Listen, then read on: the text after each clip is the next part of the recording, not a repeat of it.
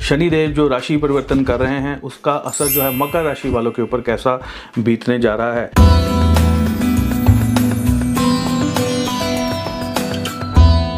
दोस्तों जैसे जैसे मकर राशि वालों के ऊपर साढ़े सती का प्रभाव कम होता जाएगा वैसे वैसे आपकी पर्सनैलिटी जो है बहुत ज़्यादा डेवलप होगी, लाइफस्टाइल जो है बदलेगा अच्छी अच्छी चीज़ें जो है आपके साथ होने के संकेत जो है नज़र आ रहे हैं अच्छी अच्छी चीज़ें होनी आपके ऊपर शुरू हो जाएगी।